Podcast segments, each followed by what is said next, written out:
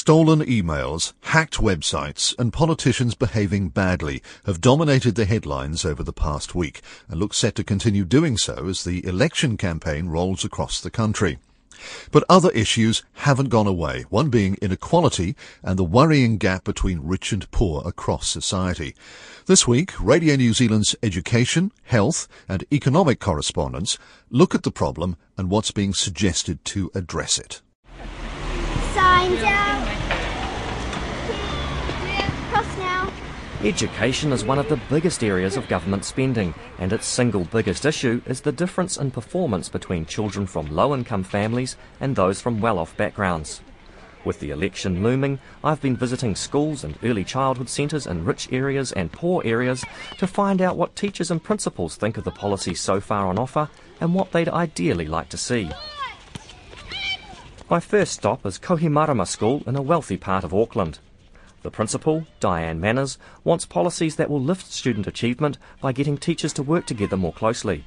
There's incredible evidence out there from our own experts and researchers that tell us that getting teachers to work together and to discuss data and to engage in sharing strategy around improving student achievement makes a massive difference to student achievement, and teacher expertise and knowledge is the critical factor in improving learning. Diane Manners says the National Party's controversial policy of paying teachers and principals to work in groups of schools comes close to that goal, but it needs more work. She says changes that affect all schools will benefit children in low decile schools most. Data tells us that the lower the socioeconomic status of the community in terms of their resourcing, the greater the impact the school has. So in fact, good policy around building of teacher capacity and putting the right strategies in place is likely to be more visible in lower socioeconomic communities than it is in higher, where the school still has an impact, but the community is already bringing in quite significant resourcing to the child. Come on in. Between 70 and 90 children a day attend Remuera Discovery Express Early Childhood Centre. One of the owners, Anna Jones, hopes the election will deliver a government that gives centres more help with children who have special needs. The ministry has support in that area, but again they're quite pushed, so we have to wait if we have concerns about children. And in early childhood, what we're wanting to do is try to pick them up at this age so that they have support in place for when they hit primary school, and obviously the ratios of children to teachers changes quite dramatically. So that's an area I would like to see some more focus on. The other owner, Mithali Sathyanathan, says 93% of the centre's teachers are fully qualified, but with more government funding, it could afford to go to 100%. The funding maximum is given for 80% qualified teachers, and we would love to have 100% qualified teachers in our centres because that will lift up the quality. But unfortunately, we are only funded for 80%. It's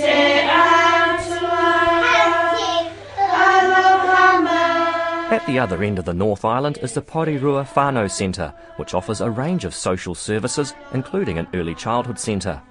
The centre's chief executive, Liz Kelly, says it's benefited from the government's focus on increasing enrolments in poor communities. I'm happy with what we have right now. Like I said, our centre has grown from 16 to 43 under the policies that are in place right now, and I think that's brilliant. We're looking at expanding the centre a bit more with the funding, the new funding that's been proposed. We know that there's a need out there because we do have a wait list. Liz Kelly says all of the centre's teachers are qualified, but she'd like to have more of them. The ratio guideline for children to teacher is 1 to 10, but in our centre it's 1 to 8, and under 2s is 1 to 6, and ours is 1 to 5. So if there was more money, the first thing that I would do is have more teachers. There's this level of the campus. There's one that drops down into Mount Eden Prison, and then over this side, if you drop down over there. Auckland Grammar School's playing fields are crowded with boys at lunchtime as the headmaster, Tim O'Connor, shows me around. He says the things politicians are proposing ahead of the election are not at the top of teachers' wish lists. They've picked some key issues that are probably ones that the general public might understand, but not necessarily are of the same priority to educationists. Tim O'Connor says National's investing in educational success policy needs refining because no principal can take 2 days a week out of their school to work with others. He says the Greens' plan of hubs providing health and welfare services in schools are fine if schools need them and want them. And he is not an advocate of spending money on smaller class sizes or paying schools to stop appealing for donations, as Labour has proposed. Put a mark in the sand. Either say we're not funding schools enough, so you can charge fees and we will still have a scale. For schools that are lower socioeconomic, we're going to give you more money, and those who are higher socioeconomic, you can charge your communities. Tim O'Connor's top thought for change has nothing to do with money. He wants to consider axing level one of the NCEA. Do we drop it down so that there's something that's exit from primary schooling into secondary schooling that might be of benefit to us all, because we're all trying to collect entry data into our secondary schools. So is it better to just drop one of those off? What's the worth of NCA level one anymore? To me, it's diddly squat, frankly. You know, let's get rid of it and maybe shift the national examination to a lower level. At Nai Nai College in the Hutt Valley, the principal, John Russell, says the political party's intentions are good, but their policies are missing the mark. What is good is that each of the parties are recognised as a critical role of education and the need to do something further, all right? And they are espousing the notion of creating more equity in the system, and that is a good intent. Their policies don't actually deliver on the espoused value effectively, I don't think.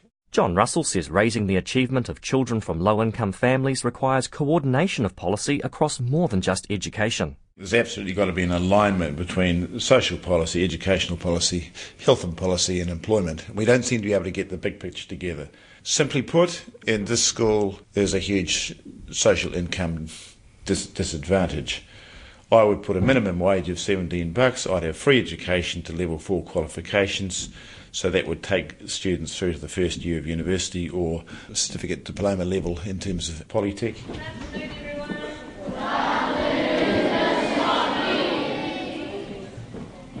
Okay, I've got a few netball certificates. One of our top netball team actually made it to the... It's assembly time at Randwick Park School in the south of Auckland. The principal, Karen McMurray, and associate principal, Felicity Oberlin-Brown, are not fans of the education policies promoted by either major party.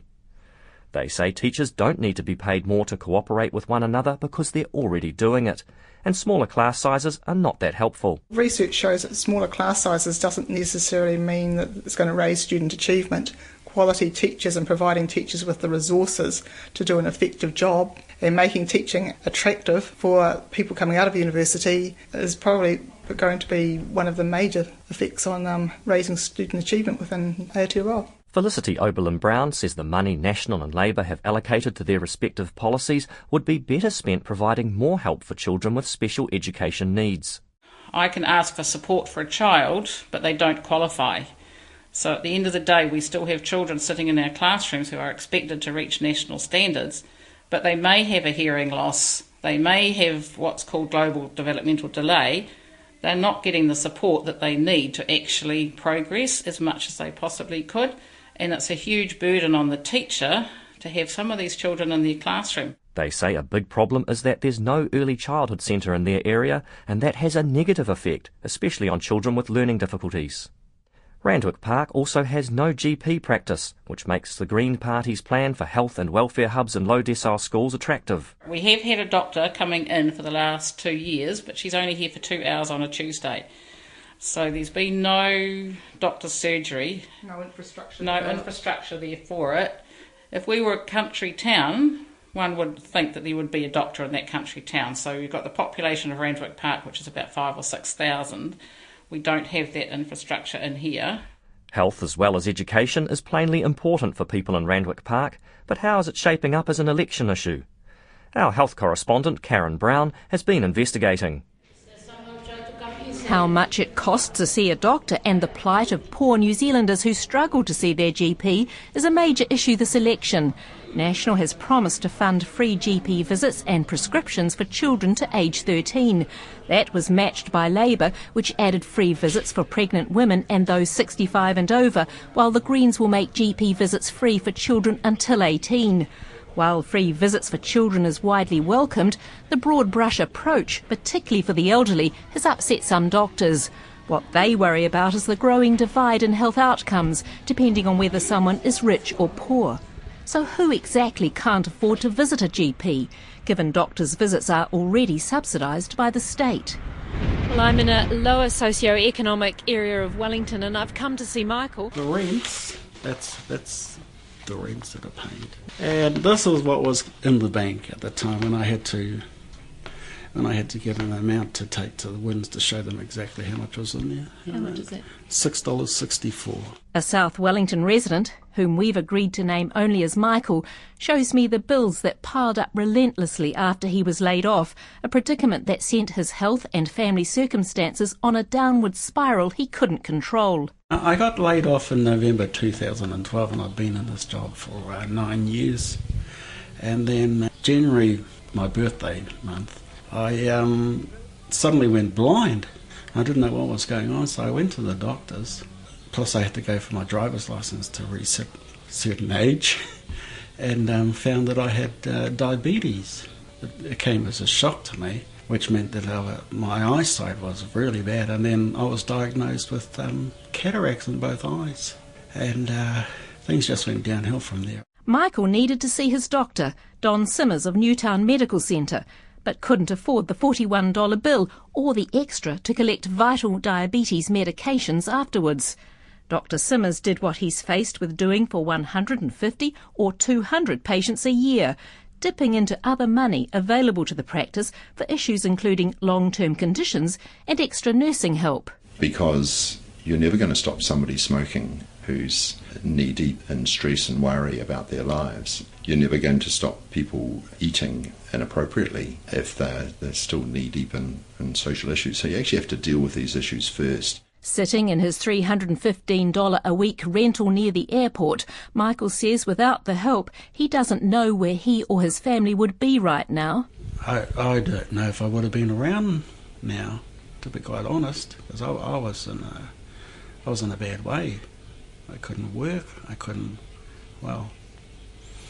diabetes is not a very nice thing to have. The Medical Association Chair, GP Mark Peterson, points out that if Michael lived in an area of major social deprivation, government help to so-called very low-cost access practices would slash his GP fee to $17.50 or less. But he says even that's often too much, and extra subsidies must be targeted directly to the people who need them. I think that $17.50 at the moment for some people is actually quite a barrier. And so we think the level of subsidy needs to be applied to the patient, not to the practice, so that individual patients can actually receive the care that they need at an affordable cost. He's disappointed in a Labour pledge to increase very low access funding, saying more money's always welcome, but it's perpetuating a flawed system. He also confirms some doctors are unimpressed with the offer to make GP fees free for 65s and over. That's the feedback that we're getting from members as well, that actually we need to be targeting people who at the moment struggle to afford to go and see their doctor. And those are usually younger people. I guess we look at the older age group and if I was doing that, then I would be looking at an over 85 age group, because it's actually the frail elderly who often attend really frequently, whereas the 65-year-olds, newly retired, often do have a significant amount of capital behind them. I'm at Porirua Union and Community Health Services, and it's in the heart of Cannons Creek, Porirua, and it's a very deprived community with a lot of complicated health issues, including rheumatic fever. There aren't many older patients. In fact, at the Cannons Creek practice where GP Brian Betty works, many don't make it to their 60s. We have very few people over the age of 65 at this practice, And I'll be blunt about it, because life expectancy of a lot of the people in this area are less. 90% of patients attending the Porirua Union and Community Health Service are classified as highly deprived. Half are Pasifika, a quarter Māori, and the rest mainly refugees. Because of this, it is funded as a very low-cost access practice. The maximum charge you can charge in a practice like this is $17, but for us, we charge our maximum fee is $10. A lot of the patients are charged $5, and then we've got a very large proportion of the patients who don't pay anything at all because they can't afford to. And we have a deliberate policy of not turning people away. So regardless of their income, what they're able to afford, they will be seen at this practice. A patient, Samoan-born mother of two, Larissa Tuilupe, says the service is exactly what she needs. It was affordable to me when I was on the benefits. It's even more affordable now that I am working. But Dr. Betty says the health needs they face are huge and complex. We have the highest rate of rheumatic fever within 2 kilometres of the surgery in the Western world.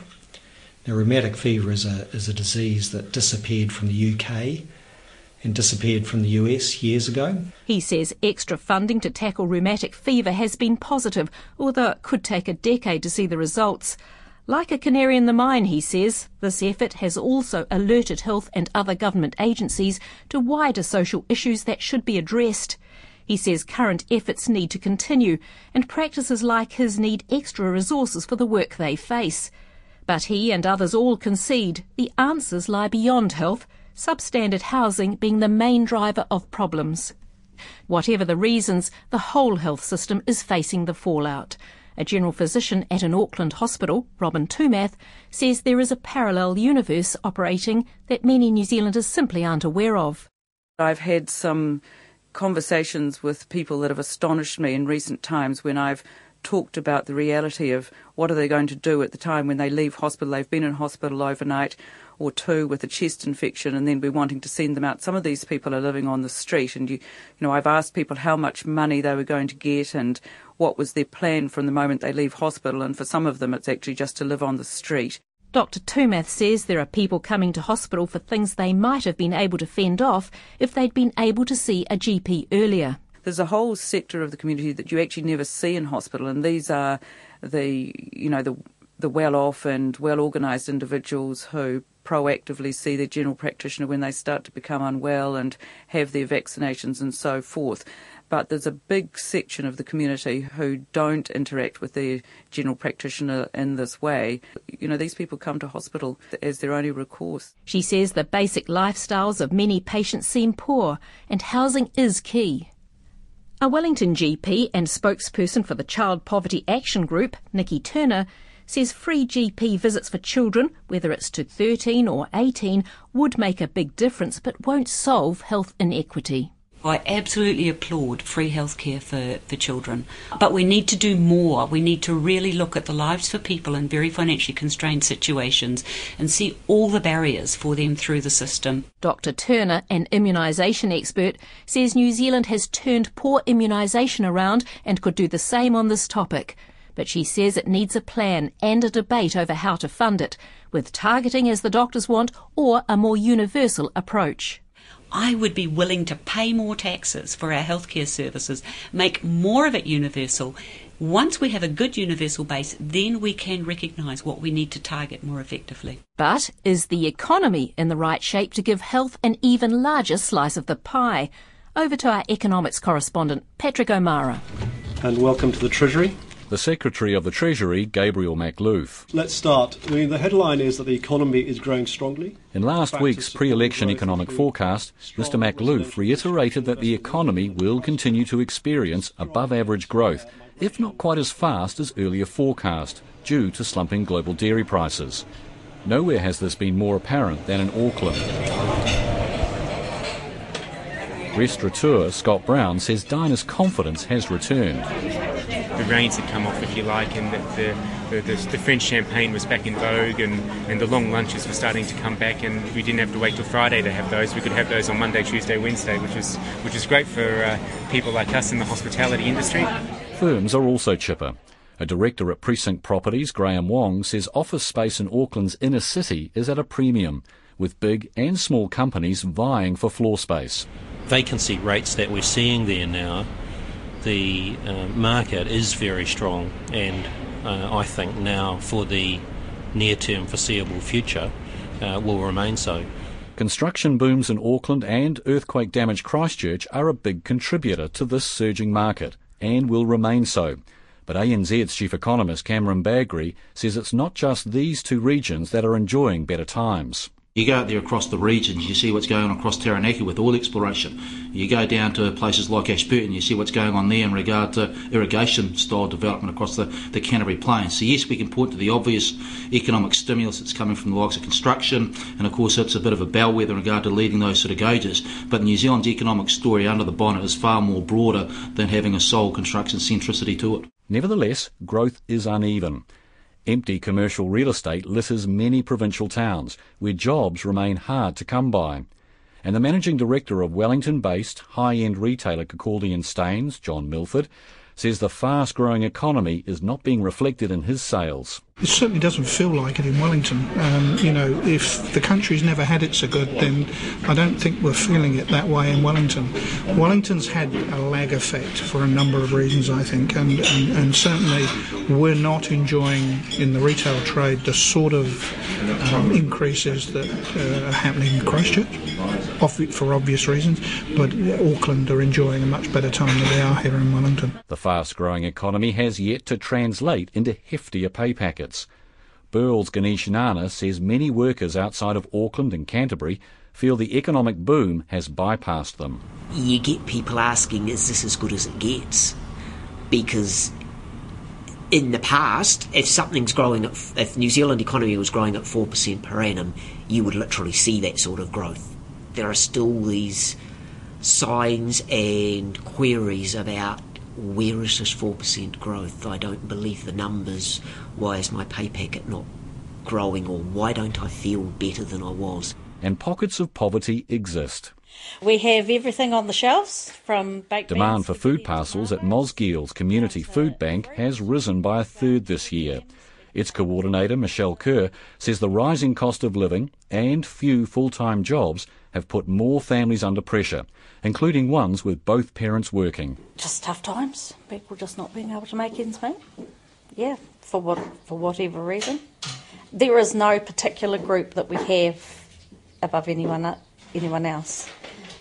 I think the employment issue is definitely an issue with people not wanting to employ, employers not wanting to employ full-time. It's cheaper for them to employ two part-time staff than one full-time person. So I think that's probably got a big bearing on it. The economy remains vitally important to people. When asked about the most important problem facing the country, a Roy Morgan poll in May found economic issues dominated, with 44% of New Zealanders mentioning it, more than twice the next topic, social issues. Get yourself enrolled before August the 20th and you'll find voting a lot faster on election day. So, in an election year, what are the main parties saying to keep the economy rolling along, with a promise of more jobs and better wages? All believe they have the recipe to create a high-growth, high-wage economy. But the results in the last 50 years have been underwhelming, with growth coming in fits and starts, while wages and productivity have been low by international standards. Business New Zealand's chief executive, Phil O'Reilly, says he's broadly happy with the current direction taken by the national-led government. The challenge for both of the sides of politics coming out of this election is how do you make a 3 to 4% growth rate in the economy, or even a 5% growth rate in the economy, just something we can do without the Reserve Bank coming and smacking it on the ear with a big interest rate rise. And there are some things that are going on that are absolutely on track with that, so infrastructure development, reduction of the tax burden, lower government spending, skills that are actually used in the economy, higher proportions of capital spend in businesses. So a number of things, those things are going on. But, you know, we'd be concerned if we lost momentum around RMA change, around regulatory reform more generally, around labour market flexibility. We'd be concerned if you started seeing some of those things either stop or go backwards, because I think that would actually start to become quite a headwind to the capacity of the economy to actually grow at 4s and 5s over time. Businessman Graham Wong says building up the high-value export sector in areas like food is the key.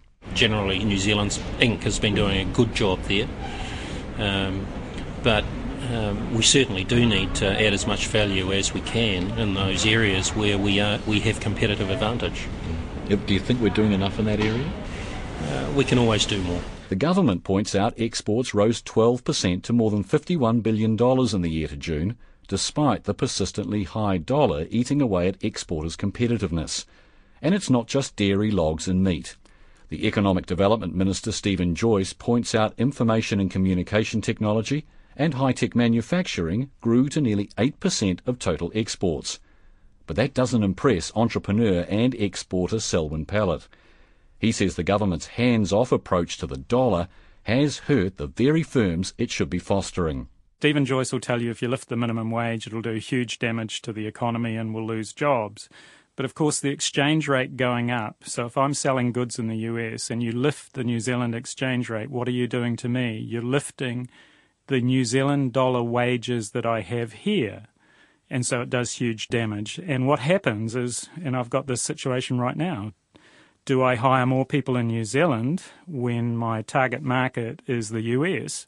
Or do I, at this exchange rate, well, actually it's on par. So why don't I go to the market where I should be, which is the US, and start hiring in the US? Or conversely, why don't I go to Poland and hire people at half or quarter price compared to New Zealand?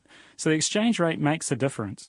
The Labour Party is promising a raft of changes, including taxing capital gains and plans to lift savings, which it argues will take pressure off interest rates and the persistently high dollar. The Council of Trade Unions President Helen Kelly says they're needed to build a diverse and resilient economy and help workers get sustainable jobs with decent wages. We do see a much more balanced monetary policy, which will not only grow the other sectors of our economy that have been failing under this government and allow them to revive, but will create good jobs and will rebalance things like the housing costs, hopefully. Yet a buoyant economy usually favours the incumbent government in an election year. The Finance Minister, Bill English, was taking nothing for granted at last week's pre-election economic and fiscal update. We have a once-in-a-generation opportunity to sustain those relatively robust growth rates, which we will do so if we're re-elected. The main political parties are offering different policies which they believe will deliver a high-growth, high-wage economy. Voters will get their chance to deliver their verdict on how the economy will be managed and its national wealth divided for the next 3 years on September the 20th. But whatever the outcome, Mosgil's Community Food Bank Coordinator Michelle Kerr says her organisation will always have a role to play. Absolutely, yeah. And we can. We have enough support from our communities that we can, we will be here to stay, Which is good, because it means there should be no hungry people. I'm Patrick O'Mara, and that's Insight for this week. If you would like to contact us, you can send an email to insight@radionz.co.nz or send us a tweet at @RNZ_insight. This program was written and presented by John Gerritsen, Karen Brown and Patrick O'Mara. It was produced by Graham Acton and technical production by Steve Burridge.